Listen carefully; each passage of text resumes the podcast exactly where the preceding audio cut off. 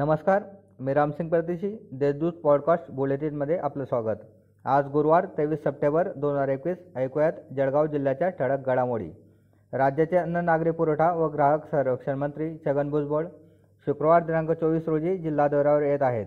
यावेळी पक्षाच्या कार्यक्रमासह अन्न व नागरी पुरवठा व ग्राहक संरक्षण विभागाचा ते आढावा घेणार आहेत.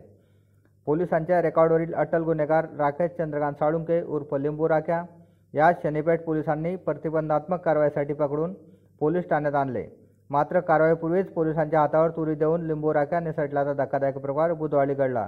या घटनेने खळबळ उडाली आहे. शहरातील ममुराबाद रोडसह इच्छादेवी चौक तसेच सिरसोली रोडवर अपघाताच्या घटना घडल्या आहेत.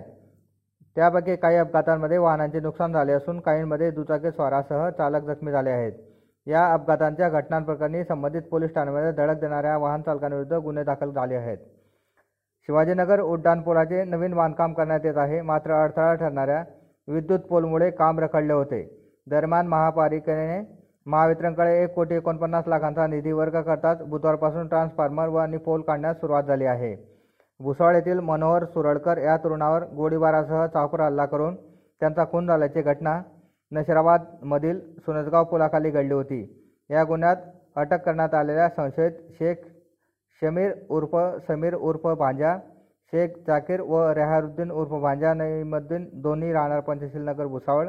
या दोघांना न्यायालयाने सत्तावीस सप्टेंबरचा पोलीस कोठडी सुनावली आहे. या होत्या आजच्या घडामोडी.